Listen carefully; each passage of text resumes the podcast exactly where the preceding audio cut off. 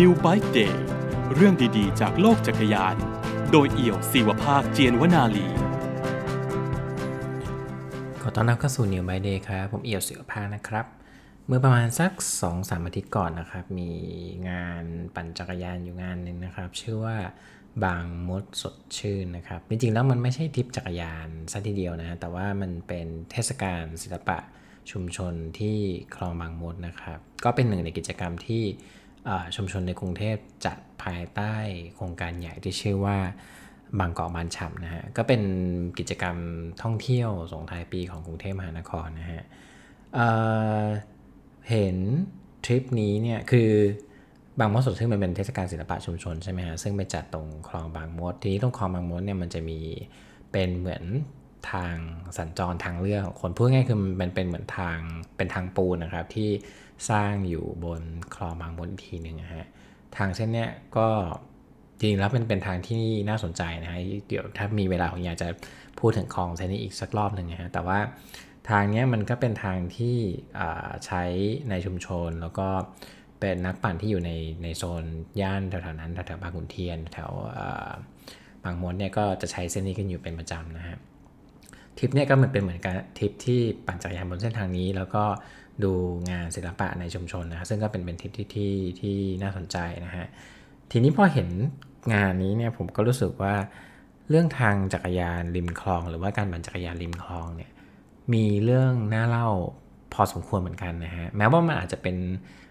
เรื่องเล็กๆที่นักปั่นท้องถิ่นหลายๆคนตามย่านต่างๆเนี่ยโดยเฉพาะย่านที่มีน้ำอยู่เยอะเนี่ยเช่นกรุงเทพสมุทรปราการหรือว่าไปทางนนท์เนี่ยจะคุ้นเคยกับทางแบบนี้ดีอยู่แล้วฮะแต่ผมว่า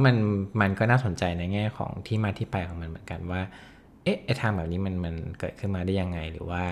มันมีลักษณะแบบไหนแล้วเราจะไปหามันได้ยังไงบ้างนะฮะทางแบบนี้จริงๆแล้วมันไม่ได้อยู่แค่ในกรุงเทพเท่านั้นนะฮะแต่ว่ามันกระจายตัวอยู่ในหลายจังหวัดมากเลยนะฮะต้องบอกก่อนว่าจริงๆแล้วน้ำหรือแหล่งน้ำกับการปั่นจักรยานเนี่ยเป็นของที่ค่อนข้างคู่กันมาอย่างเนิ่นนานนะฮะย้อนกลับไปช่วงที่ผมเริ่มหัดปั่นจักรยานใหม่ๆโดยเฉพาะการปั่นจักรยานแบบทางไกลหรือเดินทางแบบทัวริ่งนะฮะพี่นักปั่นหลายๆคนก็ให้คำแนะนำมามากมายนะฮะแต่ว่ามีคำแนะนำอันนึงซึ่งผมจำได้ดีนะฮะก็คือมาจากพี่ปานอนันต์วสีนะครับเป็นหนึ่งในนักปั่นทัวริ่งที่หลายคนน่าจะรู้จักกันดีนะครับพี่ปานก็เคยแนะนำว่าเวลาที่เราหาเส้นทางปั่นจักรยานไปตามจังหวัดต่างๆเนี่ยคือยุคนั้นหมายความว่าในอดีตที่ผ่านมานะประมาณสัก 10-20 ปีก่อนเนี่ยมันไม่ได้มี Google Map ฮะมันไม่ได้มีแผนที่ที่มันชัดเจนขนาดนั้นนักปั่นหลายๆคนก็ต้องใช้วิธีการถามเส้นทางกับคนในท้องถิ่นหรือบางทีก็มีแผนที่แหละแต่ว่าก็เป็นแผนที่แบบกระดาษทั่วไปนะฮะมันก็จะมีทริคนึงซึ่งพี่ปานก็สอนมาว่าเวลาที่เราหาเส้นทางในการปั่นเนี่ยพยายามหาเส้นที่อยู่ใกล้แม่น้ำเข้าไว้หรือใกล้แหล่งน้ำเข้าไว้ฮะถ้าเกิดว่ามีทางที่มันปั่นเรียบไปได้ด้วยก็จะดีมากนะฮะเพราะว่าทางที่มันอยู่คู่กับแหล่งน้ำเนี่ยส่วนมากมันจะเรียบฮะคือมันจะไม่ค่อยชันมากไม่ได้เป็นเนินสูงมากครับถ้าเกิดว่าปั่นในโซนเมืองใหญ่เนี่ยไม่ค่อยรู้สึกเรื่องนี้เท่าไหร่หรอกครับแต่ว่าถ้าเกิดว่าคุณไปปั่นในจังหวัดห่างไกลหรือในพื้นที่ที่มันห่างไกลแล้วเราไม่รู้ว่าทางมันเป็นยังไงเนี่ยเทคนิคก็ช่วยได้เยอะนะครับเวลาที่ดูเส้นทางเนี่ยคือต้องบอกว่าเวลาที่เราปั่นตามแม่น้ำไปเนี่ยมันไม่ได้แปลว่าเราจะปั่นสวยๆกันแบบนั้นได้ตลอดนะฮะเพราะว่าทางมันก็มีการเปลี่ยนแปลงตลอดเวลาแต่ว่าอย่างน้อยในการที่เรายึดตัวลำน้ำหรือแม่น้ำเนี่ยเป็นตัวยึดเส้นทางเนี่ยมันทำให้เราหลงยากค่ะคืออย่างน้อยแบบเราตามแม่น้ำไปเนี่ยมันก็จะพอรู้ว่าไอ้แม่น้ำสายน้ำเนี่ยมันผ่านจังหวัดไหนบ้างหรือผ่านเส้นไหนบ้างนะฮะก็เป็นหนึ่งในทริปที่เป็นหนึ่งในทริคที่นักปั่นสายทัวริ่งก็แนะนำมาแล้วก็ผมก็ยังจำจนถึงทุกวันนี้นะเพราะว่ามันก็จริงนะครับคือหลายๆจังหวัดเนี่ยบางทีเราโอเคละเรามี Google Map เราเปิดเส้นทางที่เปิดแผนที่ที่มันค่อนข้างจะแม่นยำชัดเจนได้แล้วแต่ว่าถ้าเกิดว่าเราลองสังเกตดูดีๆเนี่ยในเส้นทางที่เราปั่นในทางที่แท็กที่ไกลๆแบบนั้นในการยึดทางริมน้ำมันก็ช่วยได้เยอะจริงๆนะฮะก็เป็นเรื่องที่ผมยังจำได้ดีอยู่นะครับทีนี้กลับมาเรื่องทางริมคลองนิดนึงฮะ คือนักปั่นที่เรียกทางในส่วนมากเขาจะเรียกกันง่ายๆว่าเป็นทางปูนนะฮะทางปูนก็ตามชื่อเลยครับคือมันจะเป็นเหมือนทางเล็กๆความกว้างผมว่าไม่น่าจะเกิน3 เมตรนี่คือถือว่ากว้างมากแล้วนะฮะอาจจะสัก2เมตรหรือว่าเมตรครึ่งนะครับก็เป็นทางเล็กๆมีราวกั้นบ้างบางทีก็ไม่มีบ้างนะฮะมันมีหลายครั้งที่นักปั่นที่ปั่นไปตามทางแบบนี้ตกคลองก็มีบ่อยมากเหมือนกันนะฮะจริงๆแล้วต้องบอกว่าทางแบบนี้มันไม่ใช่ทางจักรยานครับแต่ว่ามันเป็นทางสัญจรสำหรับคนที่มีบ้านอยู่ริมน้ำนะครับอยู่ริมคลองใช้เชื่อมต่อไปกับเส้นทางอื่นอีกนะครับคือถ้าเกิดมานึกภาพตามเนี่ยกรุงเทพหรือประเทศไทยเนี่ยฮะเราเดินทางกันทางน้ำในสมัยในอดีตกันมานานมากใช่ไหมครับแล้วหลังจากนั้นพอมีเทคโนโลยีในการผลิตในการพัฒนาสร้างเส้นทางใหม่ๆเนี่ยเรามีทางที่สัญจรทางบกง่ายขึ้นและสะดวกขึ้นนะฮะทางบกเนี่ยมันก็ค่อยๆมาเติมเต็มหรือมาแทนที่การสัญจรทางน้ำนะครับการไอเส้นทางบนบกมันคือพวกถนนซอยต่างๆนะครับถนนพวกนี้เวลาที่มันเข้ามาแทนที่ทางน้ำในเมืองเนี่ยบางทีโอเคละปะในส่วนใหญ่เนี่ยมันก็จะเป็นการถมแม่น้ำหรือถมคลองหรือว่าถมตัวแหล่งน้ำที่มันมีอยู่แล้วเนี่ยแล้วก็สร้างทางอาจจะสร้างถนนทับลงไปแต่บางครั้งนะครับการถมแบบนั้นเนี่ยมันก็ไม่ได้ทำได้ง่ายนักนะครับมันทั้งสิ้นเปลืองมันทั้งใช้พลังคนหรือบางทีพื้นที่ก็ไม่อำนวยมากนะครับวิธีการที่เขาใช้กันมากๆก็คือการสร้างทางข้ามเอาครับพูดง่ายๆคือถ้าเกิดว่ามันมีแหล่งน้ำมีคลองหรือมีอะไรก็ตามที่มันอยู่แล้วเราจำเป็นต้องทำถนนเพื่อให้คนสัญจรที่มันอยู่ในละแวกนี้เนี่ยหลายๆครั้งก็ทำเป็นสะพานข้ามไปนะครับเพราะฉะนั้นมันเป็นเหตุผลหนึ่งครับเวลาที่เราดูเส้นทางปั่นเรียบคลองแบบนี้ฮะส่วนมากเนี่ยมันจะไปบรรจบบนถนนเนี่ยมันจะไปบรรจบตรงเชิงสะพานฮะแล้วถ้าเกิดว่าสมมติว่าเราติซะว่าเราขับรถไปนะสมมติว่าคุณขับรถไปในย่านต่างๆเนี่ยถ้าเกิดว่าคุณเห็นสะพานที่มันเป็นสะพานเล็กๆเพื่อข้ามคลองครับลองชะโงกหน้าสังเกตดูตรงสายน้ำดีๆนะฮะผมว่าส่วนใหญ่เนี่ยเราจะเจอกับทางสัญจรเล็กๆทางปูนแบบนี้ฮะอยู่ตรงริมคลองเนี่ยบ่อยมากนะครับและไอ้ริมคลองไอ้ทางแบบเนี้ยมันก็มักจะมีจุดที่มันเชื่อมมาตรงเชิงสะพานคือเชิงสะพานหลังๆมันจะมีทางแคบๆอยู่อันนึงฮะซึ่งเราสามารถเดินลงไปได้หรือบางทีก็ปั่นจักรยานลงไปได้ถ้าเกิดว่ามันไม่ชันมากนะครับหรืออาจจะมีมอไซค์เนี่ยก็สามารถใช้ทางแบบนี้ได้เหมือนกันนะครับก็เป็นเขาเรียกว่าคือทางแบบนี้มันเป็นเหมือนทางที่คนที่มีบ้านอยู่ริมน้ำเนี่ยใช้อยู่จริงๆแต่ว่ามันไม่ใช่ทางหลักเพราะว่าขนาดมันไม่ได้กว้างมากครับถ้าสมมติว่าคุณมีบ้านอยู่ริมน้ำแล้วโอเควันดีคืนดีคุณอยากจะซื้อรถสักคันหนึ่งเพื่อเอามาใช้เนี่ยฮะก็ไม่สามารถเอารถมาใช้บนทางนี้ได้อยู่แล้วแน่นอนนะฮะเราก็ต้องหาใช้เส้นทา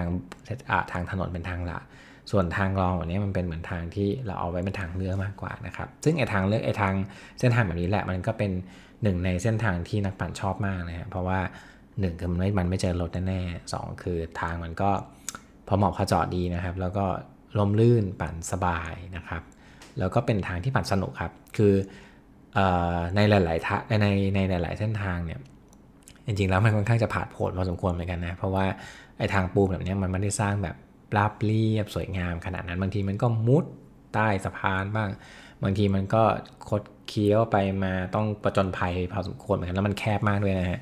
ซึ่งนักปั่นบางคนเนี่ยก็จะชอบทางแบบนี้มากนะครับปั่นสนุกมากถ้าในเอาเฉพาะในกรุงเทพแล้วกันนะครับถ้าคลองที่น่าจะมีลักษณะของทางแบบนี้อยู่เนี่ยเอาใหญ่ๆพูดชื่อขึ้นมาเนี่ยทุกคนนึกออกอะไรกันแน่ๆเลยคือคลองแสนแสบนะครับก็เชื่อมต่อในหลายๆโซนของกรุงเทพนะครับถ้าเกิดว่าเป็นแถวๆบ้านผมนะฮะแถวสมุทรปราการก็จะเป็นคลองบางปิ้งนะฮะเป็นคลองที่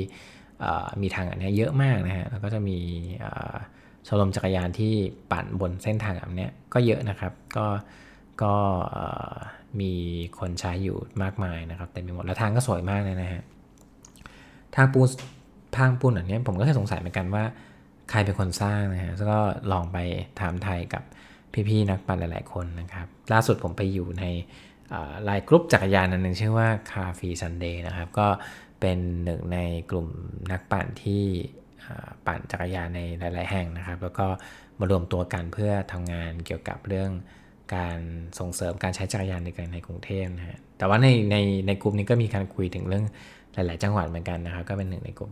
ที่ผมได้ความรู้มาเยอะนะฮะคือทางปูนส่วนมากเนี่ยถ้าเกิดว่ามันเป็นทางปูนที่ธรรมดาเล็กๆแคบๆแล้วก็ใช้เป็นทางสัญจรปกติเนี่ยส่วนมากจะเป็นสำนักงานเขตทำเองฮะก็จะทำกันแบบจ้างเหมากันนะฮะแต่ว่าถ้าเกิดว่าเป็นคลองที่มีความสำคัญนะครับเป็นคลองสายหลักแล้วก็มีเขื่อนด้วยนะฮะเพราะว่ามันเป็นเหมือนเขื่อนกั้นน้ำหรือเขื่อนระบายน้ำเนี่ยไอ้ทางแบบนี้จะเป็นสำนักการระบายน้ำนะครับจะเป็นคนจ้างทำพร้อมเขื่อนด้วยนะฮะคือมันก็เป็นเหมือนแพ็กเกจคู่กันมาเพราะว่าคลองสายสำคัญเนี่ยมันแปลว่ามันจะเป็นคลองที่เกี่ยวข้องกับเรื่องการระบายน้ำของเมืองนะครับเกี่ยวข้องกับเรื่องการจัดการน้ำการบริหารน้ำภายในเมืองนะครับมันก็จะเป็นที่จะต้องมีการจัดการนะครับซึ่งหนึ่งในวิธีการที่ทำก็คือการสร้างเขื่อนหรือบางทีก็สร้างเป็นประตูระบายน้ำนะครับแล้วพอสร้างปุ๊บเนี่ยไอ้การทำทางอันนี้จริงๆแล้วมันก็ช่วยในแง่ของการบำรุงรักษาเหมือนกันนะครับก็เป็นหนึ่งในแพ็กเกจที่พ่วงเข้ามานะครับผมอย่างที่ผมบอกไปว่าทางปูนพวกนี้มันจะเป็นทางปูนเป็นทางสัญจรทางรองนะครับไม่ใช่ทางหลักคนที่มีบ้านอยู่ริมน้ำหรือริมคลองก็จะใช้ทางแบบนี้กันบ้างเหมือนกันนะฮะไม่ได้ใช้เป็นหลักเนาะใช้เป็นทางรองแต่ประเด็นก็คือว่าจริงๆแล้วเนี่ยคือคนอาจจะคิดว่าการมีทางแบบนี้มันดูร่มรื่นรมเนาะมันดูแบบสวยงามนะแต่ว่าถ้าที่ผมสอบถามมากับคนที่เกี่ยวข้องกับเรื่องเกี่ยวกับเรื่องริมน้ำหรือว่าเป็นคนที่มีบ้านที่อยู่ริมน้ำเนี่ยบางทีเขาก็ไม่ค่อยชอบทำแบบนี้กันเท่าไหร่นะครับเพราะว่าทางแบบนี้มันไม่ค่อยส่วนตัวมันเพราะว่ามันอยู่ประชิดกับตัวบ้านค่อนข้างมากครับนึกภาพตามเหมือนเวลาเรามีบ้านอยู่ริมน้ำสักหลังนึงเราอยากที่จะเหมือนออกจากบ้านไปนิดนึงแล้วก็เห็นน้ำชมแม่น้ำอยู่ใช่ไหมครับแต่ชมไปชมมามีมอเตอร์ไซค์วิ่งผ่านมีคนเดินผ่านพลุกพล่านมีกลุ่มจักรยานปั่นผ่านหน้าบ้านเต็มไปหมดมันก็ดูไม่ค่อยส่วนตัวเท่าไหร่นะครับอันนี้ก็เป็นอีกมุมนึงนะครับอีกเรื่องนึงที่ก็ดูเป็นเคสคลาสสิกของการใช้ทางปูนแบบนี้เหมือนกันก็คือว่าทางแบบนี้ส่วนมากมันจะมีเนินหรือว่ามีสะพานที่ไม่ค่อยเป็นมิตรกับการใช้จักรยานเท่าไหร่นะครับซึ่งจริงๆแล้วเนี่ยมันก็ไม่ได้แปลว่าคนสร้างจะใจร้ายหรือว่าจะไม่ได้แบบเห็นใจนักปั่นขนาดนั้นหรอกครับมันก็มีความจำเป็นบางอย่างเหมือนกันนะครับเช่นจริงๆแล้วทางแบบนี้เท่าที่ผมเคยถามคนที่เกี่ยวข้องกับเรื่องการทำทางแบบนี้อยู่นะครับเขาก็บอกว่าจริงๆแล้วเนี่ยส่วนหนึ่งเนี่ยเวลาที่เขาทำเป็นเนินบนทางปูนแบบนี้เขาทำไว้เพื่อกันมอเตอร์ไซค์เนี่ยคือการไม่ให้เขาขี่เร็วกันมากเพราะอย่างที่บอกว่าไอ้ทางปูนเนี่ยมันเป็นทางสัญจรทางเลือกใช่ไหมครับแล้วความกว้างของมันก็ไม่ได้กว้างมากก็จะเป็นทางที่เหมาะมากสำหรับการขี่มอเตอร์ไซค์ครับถ้าเกิดขี่ไปคันสองคันก็คงไม่ได้เป็นไรมากนะครับแต่ว่าบางทีก็เป็นทางที่คนใช้กันเยอะขี่กันเร็วแล้วก็เยอะด้วยนะครับถ้าปล่อยไว้เฉยๆเนี่ยมันก็ดูอันตรายเหมือนกันเขาก็เลยทำเป็นเนินขึ้นมาบางทีก็สูงบ้างบางทีก็ชันบ้างนะครับเพื่อพยายามลดความเร็วคือพยายามทำให้แบบมอเตอร์ไซค์ชะลอลงก็เป็นวิธีการคิดคล้ายๆกับเวลาเราเห็นเนินกระดกในหมู่บ้านจัดสรรต่างๆนะฮะก็ทำให้ลดในหมู่บ้านช้าลงก็เช่นเดียวกันนะครับผมจริงแล้วมันอาจจะเป็นเรื่องที่ค่อนข้างจะถ้าเกิดว่านักปั่นพยายามที่จะทำให้เนินอันนี้มันหายไปโดยที่เราไม่ได้คำนึงถึงบริบทที่อยู่หลายล้อเนี่ยผมว่ามันอาจจะดูใจร้ายนิดๆไปเหมือนกันนะฮะเพราะว่าจริงแล้วทางแบบนี้คือถ้าเกิดว่าเป็นคนที่เป็นนักปั่นที่แบบมาปั่นแบบชั่วครั้งชั่วคราวก็คงสนุกดีไม่ได้มีอะไรมากครับแต่ว่าถ้าเกิดว่าเป็นคนที่อยู่แถวนั้นจริงๆแล้วใช้ทางอันนี้อยู่จริงๆผมว่าการเห็นใจกันหรือเห็นใจเขาใช่เราครับมันก็จะทำให้เรามองเรื่องเหล่านี้ต่างออกไปได้เช่นเดียวกันนะครับผมการปั่นทางริมคลองแบบนี้จริงๆแล้วมันก็ทำให้เรารู้สึกสนุกกับการสำรวจทางนะครับเวลาที่เห็นสะพานข้ามคลองเนี่ยถ้าเกิดว่าเราลองชะโงกไปดูด้านล่างอย่างที่ผมบอกนะฮะก็อาจจะเห็นทางปูนเนี่ยที่เป็นทาง ที่เราสามารถเอาจักรยานลงไปปั่นได้เนี่ยซ่อนอยู่เช่นเดียวกันก็นับเป็นความน่าตื่นเต้นของจักรยานเช่นเดียวกันนะครับทำให้เราพบเจอสิ่งใหม่อยู่เสมอนะครับผมถ้าเกิดว่าวันดีคืนดีคุณรู้สึกว่าเบื่อทางที่เป็นทางปั่นปกติที่เราเคยใช้เนี่ยลองเปิด Google Map หรือลองเปิดแผนที่ดูลองดูสายน้ำหรือลองดูคลองใกล้บ้านของคุณแล้วลองไปปั่นไปดูตรงแถวๆนั้นนะครับว่ามันมีทางริมคลองหรือแบบนี้บ้างหรือเปล่านะครับถ้าเกิดว่าได้ลองปั่นดูเนี่ยมันอาจจะทำให้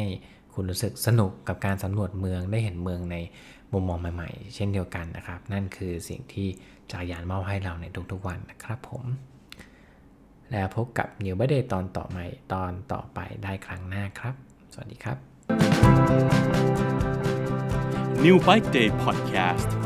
เรื่องดีๆจากโลกจักรยานโดยเอี่ยวศิวภาคเจียนวนาลี